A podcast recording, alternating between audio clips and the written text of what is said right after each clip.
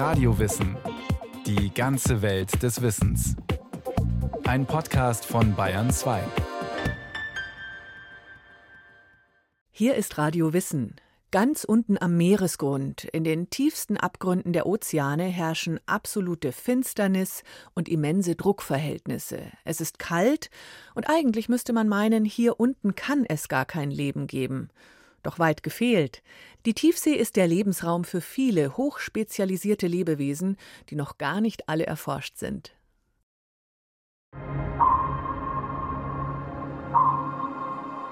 Sechster März 2012 5.15 Uhr, 11 Grad 22 Nord, 142 Grad 35 Ost, Westpazifik, West-Südwest von Guam.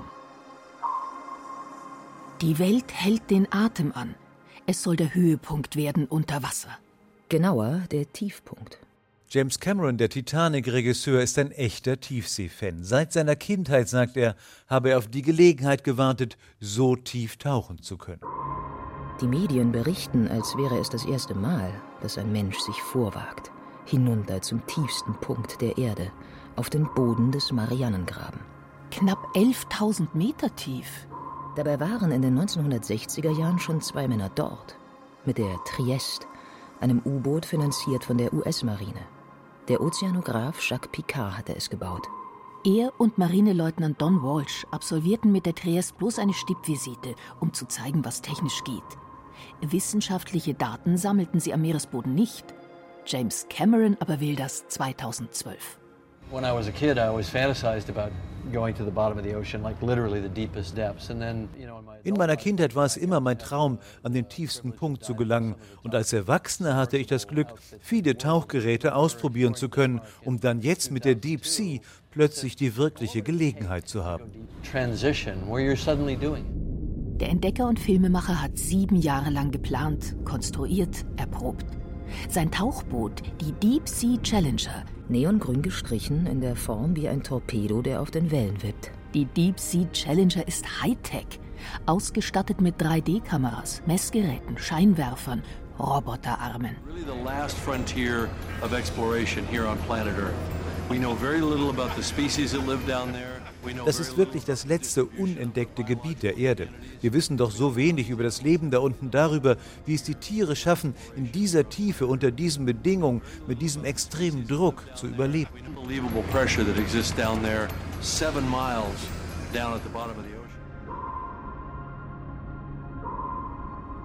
Was Camerons Reise so faszinierend macht, ist die extreme Tiefe und die technische Ausstattung, die es dafür braucht. Der Druck der Wassermassen, der auf der Deep Sea lastet, ist enorm. Unten in den Ozeanen herrscht ewige Dunkelheit. Es ist kalt. Einzigartig abenteuerlich für einen Menschen, allein in einem kleinen Tauchboot. Und genauso spannend ist, welche Forschungs- und Messdaten er mit nach oben bringt. Denn die Umwelt mag dunkel und kalt sein in der Tiefe, aber das Leben der Tiere dort ist trotzdem bunt und divers. Da flattern Schnecken mit kleinen Flossen durch die schwarzblaue Finsternis wie Schmetterlinge. Fischmännchen wachsen mit ihrem Weibchen zusammen und bleiben vom ersten Orgasmus ein Organismus bis zum Lebensende. Flohkrebse klauen die Galerthüllen von Manteltieren, drehen die Hüllen um, legen ihren Nachwuchs rein und kutschieren den durch die Tiefe wie in einem Kinderwagen. Transparente Kraken schleichen unbemerkt durchs Wasser. Wer sich paaren will oder Beute anlocken oder Feinde abwehren oder kommunizieren, setzt alle möglichen Beleuchtungssysteme in Gang. Das geht über körpereigene chemische Prozesse oder mit Hilfe bestimmter Bakterien, die man bei sich auf dem Körper siedeln lässt und die einen zum Strahlen bringen. Für mich das Faszinierendste an der Tiefsee ist, dass man noch so wenig darüber weiß. sagt Veronique Merten. Sie ist Meeresbiologin am Geomar, dem Helmholtz-Zentrum für Ozeanforschung in Kiel. Gerade weil die Tiefsee so riesig ist, wissen wir so gut wie gar nichts noch nicht darüber. Und es ist noch unglaublich viel Potenzial, in der Tiefsee einfach zu forschen und neue Lebewesen zu entdecken, aber auch Lebewesen, die wir schon kennen, weiter zu erforschen, wie die leben. Die Tiefsee ist das größte Ökosystem unseres Planeten. Meere bedecken 71 Prozent der Erdoberfläche. Sie machen 95 Prozent des belebten Raumes aus. Die Hälfte der Meeresfläche ist drei Kilometer tief und tiefer. Gräben gibt es dort unten, Bergketten, aktive Vulkane. Regelrechte Landschaften erstrecken sich auf dem Meeresboden. Doch nicht allein die tiefsten Tiefen ganz unten gelten den Forschenden als die Tiefsee. Die Tiefsee beginnt dort, wo das Licht endet. In der Dämmerungszone ab etwa 200 bis 1000 Metern durchdringt nur noch blaues Restlicht das Wasser. Der Druck steigt auf 100 Bar, das sind 1000 Tonnen pro Quadratmeter. Die Temperatur geht gen Gefrierpunkt. Pflanzliches Plankton schafft hier keine Photosynthese mehr. Kleinere und größere Tiere sind angewiesen auf Nahrungszufuhr von oben. Das nennt man auch Twilight Zone. Da fängt es dann an, dass das Licht halt immer schummriger wird und wir immer weniger Licht haben. Abend für Abend, wenn über dem Wasser die Sonne versinkt, setzt unten die Wanderung ein. Zooplankton, winzige Tiere, Ruderfußkrebse, Flügelschnecken, Larven aller Art lassen sich aus der Dämmerungszone Richtung Oberfläche treiben. Dort finden sie Nahrung. Hier gedeiht pflanzliches Plankton, von Einzellern, die kaum Millimeter groß sind, bis zu mehrzelligen Grünalgen. Die Nacht bietet den hungrigen Tiefenbewohnern Schutz vor Fressfeinden. Gegen Morgen rudern sie zurück nach unten. Allerdings geht die Strategie, fressen und nicht selber gefressen werden, bloß bedingt auf. Größere Quallen, Fische und Tintenfische schließen sich dem nächtlichen Zug gen Oberfläche heimlich an. Laternenfische und Tiefseebeilfische gehören zu den häufigsten Jägern. Zum Beispiel das Silberbeil. Silberbeile werden etwa sieben bis neun Zentimeter lang. Ihr Körper schimmert silbrig. Ihre Augen sind groß und empfindlich. Sie sitzen oben am Kopf. So kann sich das Tier bequem von unten senkrecht seiner Beute nähern. Die potenziellen Opfer bekommen meist den Anpirschversuch im dunklen Wasser gar nicht mit, denn das Silberbeil täuscht mit seinen Leuchtorganen am Bauch vor, es sei ein viel kleinerer Fisch. Andere Arten gehen das Risiko, das eine Wanderung birgt, gar nicht erst ein. Sie harren weiter unten aus, versteckt im Dunkeln und warten auf das, was vom nächtlichen Bankett auf dem Wellenkamm übrig bleibt. Und zu ihnen absinkt. Abgestorbene Organismen, Partikel von Pflanzen und Tieren oder deren Ausscheidungen. Der wissenschaftliche Ausdruck für all das, was da herabrieselt, lautet Meerschnee. Klingt fast romantisch. Ansonsten hat es die Tiefsee gar nicht mit Romantik. Je weiter runter es geht, desto härter und extremer werden die Lebensbedingungen. Und desto ausgebuffter werden die Taktiken des Ich fresse dich.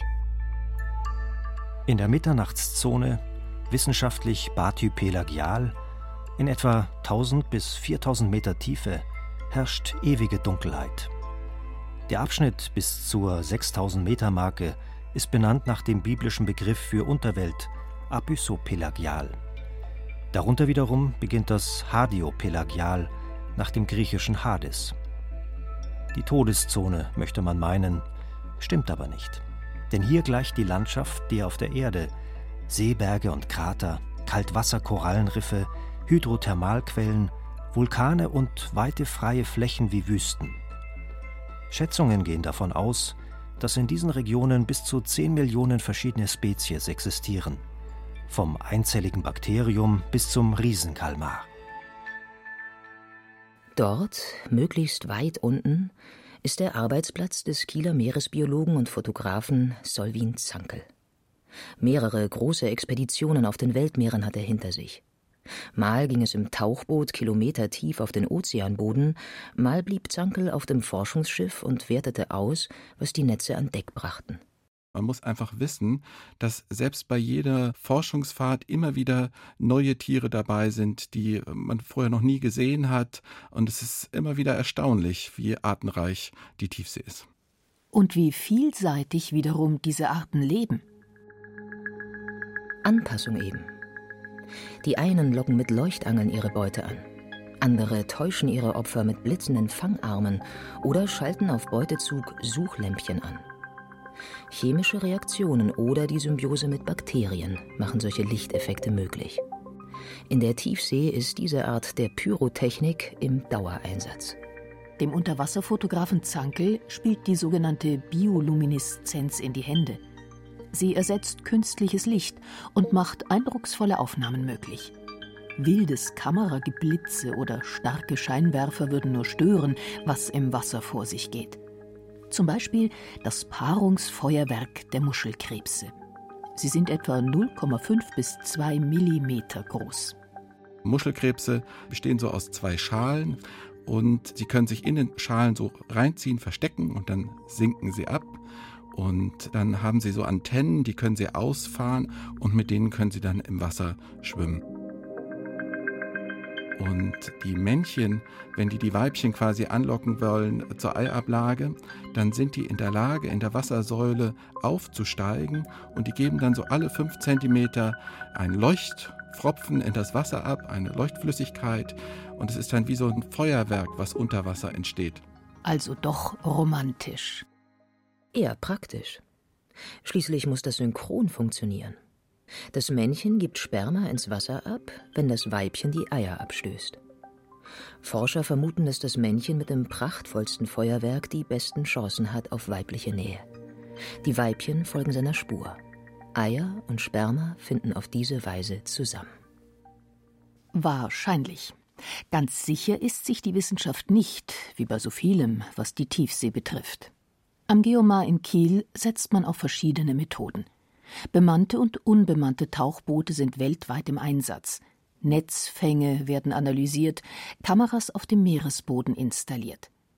In Wasserproben suchen die Forschenden nach DNA-Spuren bekannter und neuer Arten. Veronique Merten ist auf Tintenfische spezialisiert und fügt Baustein für Baustein zusammen, wie so ein Tintenfischleben im tiefen Wasser tagtäglich aussehen könnte. Ich finde ganz spannend den Riesenkalmar. Das ist die größte Tintenfischart, die wir kennen. Ein Kalmar ist aufgeteilt sozusagen in den Körper, das ist die Mantellänge und dann noch die Arme vorne dran. Und allein die Mantellänge von so einem Riesenkalmar kann fünf Meter lang werden und die absolute Länge bis zu 18 Meter. Also sind riesige Tiere. Und obwohl die so groß sind, wissen wir so gut wie gar nichts über sie. Wenige Videoaufnahmen gibt es inzwischen, die zeigen, die Augen des Kalmars sind groß wie Fußbälle. Das passt zum Körperumfang und hat weitere Vorteile. Die haben wirklich riesige Augen, um jegliches Licht in der Tiefsee aufnehmen zu können. Das ist auch von Vorteil, weil es viele biolumineszierende Lebewesen gibt, also Lebewesen, die Licht erzeugen. Und somit leicht zur Beute werden, wie etliche Fischarten. Auf die lauert der Riesenkalmar, immer die Augen offen. Wachsam ist er auch, was seinen einzigen Feind im Meer betrifft, den Pottwal. Pottwale gehören zu den Zahnwalen. Sie lieben Tintenfisch und tauchen dafür bis zu 1000 Meter tief, einzelne sogar bis zu 3000 Meter. Die Pottwalmännchen werden bis etwa 20 Meter lang und bringen dann 50 Tonnen auf die Waage. Weibchen sind mit 12 Metern und 15 Tonnen schlanker. Ein Pottwalbaby wiegt bei der Geburt bereits eine Tonne. Untersuchungen zeigen immer wieder Spuren von Saugnäpfen eines Riesenkalmars auf den Körpern von Pottwalen. Vermutlich sind das Kampfspuren. Der Kalmar lässt sich nicht einfach so fressen. Doch der Pottwal mag ja auch Kabeljau, Thunfisch oder Seeteufel auf dem Teller. Nur einen Feind zu haben, also wie der Riesenkalmar ein Kaliber wie den Pottwal, ist in der Tiefsee selten. Je kleiner das Tier, desto bedrohter ist es von allen Seiten. Jäger gibt es viele, und Jagdmethoden unglaubliche. Wer überleben will unter den herausfordernden Bedingungen der Tiefsee, sollte flotter unterwegs sein als andere oder gut getarnt oder besonders ausgebufft. Jahrzehntelang musste sich die Wissenschaft mit Untersuchungen an Tieren behelfen, die in die Fangnetze der Forschenden gegangen waren. Nach und nach wurden die Techniken ausgefeilter, erzählt Veronique Merten vom Geomar in Kiel. Videoaufnahmen unter Wasser zeigten plötzlich, dass manche Fische auch senkrecht schwimmen können. Einige Schrimpsarten stoßen eine kleine Wolke aus, wenn sie angegriffen werden, und vernebeln so dem Feind die Sicht. Zum Beispiel gibt es Quallen, die, wenn sie angegriffen werden, anfangen zu biolumineszieren, also zu leuchten. um nämlich dann andere Räuber, die größer sind als der Räuber, der gerade die Qualle anfällt, anzulocken, damit dann der Räuber von der Qualle sozusagen vertrieben wird. Und das ist auch so eine Interaktion zwischen verschiedensten Tiergruppen, die man ohne Videos niemals rausbekommen hätte. Verhaltensweisen, auf die man auch schwer hätte schließen können. Etwa aus Vergleichen mit Erkenntnissen, die die Biologie bereits zu Landtieren gesammelt hat. Die Tiefsee tickt anders die Tiefsee überrascht. 2021 entdeckt das Forschungsschiff des Alfred Wegener Instituts, die Polarstern, die weltweit größte Kolonie von brütenden Eisfischen im antarktischen Weddellmeer. 60 Millionen Nester dicht an dicht. Auf rund 240 Quadratkilometern, das entspricht der Fläche von Frankfurt am Main oder der Gemeinde Lengries im Landkreis Bad Tölz-Wolfratshausen.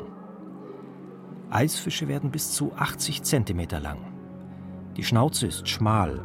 Typisches Merkmal sind zwei Rückenflossen. Sie verfügen über eine Art integriertes Frostschutzmittel. Normalerweise bilden sich in Körperflüssigkeiten schon ab 0 Grad Celsius Eiskristalle. Diese sprengen Zellen und Gefäße. Eisfische nutzen sogenannte Antifrostproteine aus Eiweiß und Zucker. Die hemmen das Wachstum von Eiskristallen der Eisfisch bleibt putzmunter, auch bei antarktischen Temperaturen. Aber welche Rolle spielt eine Kolonie mit 60 Millionen Nestern im Ökosystem der Region Weddellmeer? Das sind 60.000 Tonnen Biomasse, die alleine der Eisfisch einbringt. Die Forschung rätselt. Wo kommt überhaupt all das organische Material her, das die Tiefseetiere ernährt? Wie viel sinkt da von oben herab an kleinen Partikeln? Die Wissenschaft weiß es noch nicht. Warum versprühen Tintenfische schwarze Tinte in völliger Dunkelheit? An der Antwort ist man dran. Diese Frage beschäftigt in einer aktuellen Studie die Kieler Biologin Merten. Man geht davon aus, dass da irgendwelche Stoffe drin sind, vielleicht Duftstoffe oder andere chemischen Verbindungen, die dann vielleicht ablenken oder irgendetwas auslösen, wieso das für das Tier nützlich ist letztendlich. Aber man weiß immer noch viele Dinge nicht über Tiefseetiere und ihr Verhalten. Die Tiefsee überrascht. Die Tiefsee macht schon Sinn. Ja, da ist ein gutes Beispiel, glaube ich, die Bakterien, die in schwarzen Rauchern leben, also in den Hydrothermalquellen. Tief unten am Meeresgrunde spucken die sogenannten schwarzen Raucher heißes, giftiges Wasser. Über Risse im Ozeanboden tritt Schwefel aus. Bakterien wandeln den um zur Energie. Muscheln und Röhrenwürmer wiederum ernähren sich von diesen Bakterien, nur um selber gefressen zu werden von Fischen oder Krebstieren. Ein ganzes Nahrungsnetz baut sozusagen auf diesen Hydrothermalquellen auf, die relativ lebensfeindlich eigentlich sind, aber nicht für diese speziell angepassten Tiere. Angepasst an eine extreme Welt, die sich nie ändert. In der Tiefsee gibt es keine Jahreszeiten. Es ist durchgängig dunkel und kalt. Genauer war es über Äonen. Denn der Klimawandel verschiebt diese gewohnten Bedingungen. Der Planktoneintrag von oben erfolgt jetzt nach vorne verschoben, weil der Frühling früher stattfindet. Das passt nicht mehr mit dem Fortpflanzungszyklus der Tiere in der Tiefe zusammen. Das Wasser in unteren Meeresschichten wird wärmer. Ob Tintenfisch, Muschel oder Schrimp, wer sich seit Jahrtausenden eingestellt hat auf das Leben am Limit, kann nicht so schnell umschwenken. Die Evolution sieht da keine Schnellschüsse vor in Sachen Spontananpassung. Abwässer aus Industrie, Haushalten und Landwirtschaft belasten seit Jahrzehnten die Gewässer zusätzlich. Plastik reichert sich immer mehr in den Tiefen der Meere an.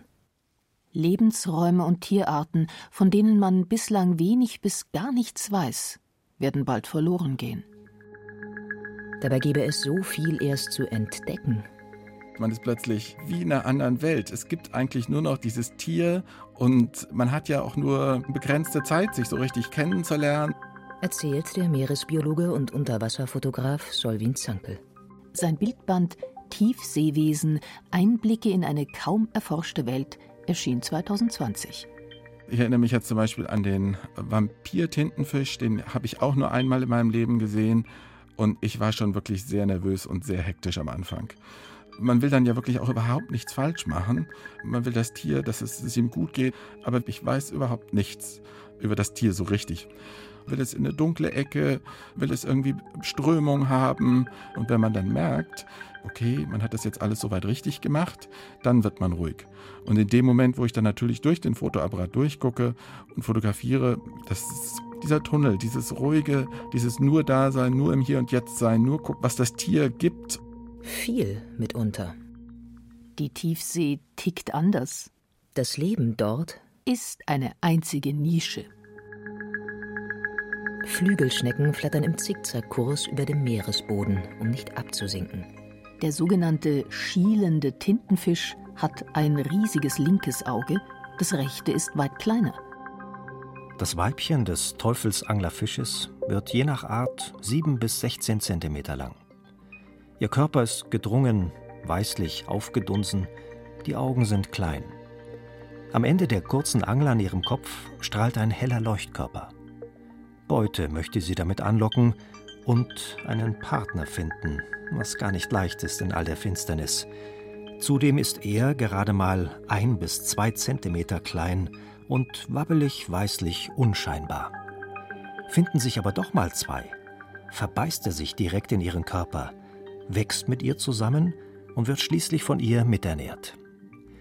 So ist er immer zur Stelle, wenn ihre Eier zu befruchten sind. Gemeinsam ein Teufelsanglerfischleben lang.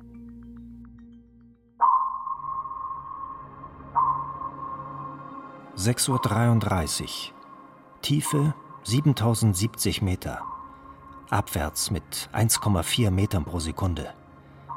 7.46 Uhr. Tiefe 10.898,5 Meter. Der Meeresboden ist erreicht. Auf seiner Expedition 2012 zum tiefsten Punkt der Weltmeere in den Marianengraben sammelt der Regisseur und Erfinder James Cameron mit seinem Tauchboot Deep Sea Challenger wissenschaftliche Daten und persönliche Eindrücke. Am Ende ging es dann schneller als gedacht. Am Morgen war die kleine Deep Sea Challenger wieder an der Wasseroberfläche, rund 500 Kilometer von der Insel Guam entfernt. Das Film- und Datenmaterial, das Cameron mitbringt, wertet die Wissenschaft nun weiter aus. Für ihn war der Ausflug zum tiefsten Punkt aller Ozeane vor allem ein Abenteuer. An der Grenze des Machbaren. Für einen Menschen. Die Tiefsee und ihre Bewohner ticken anders.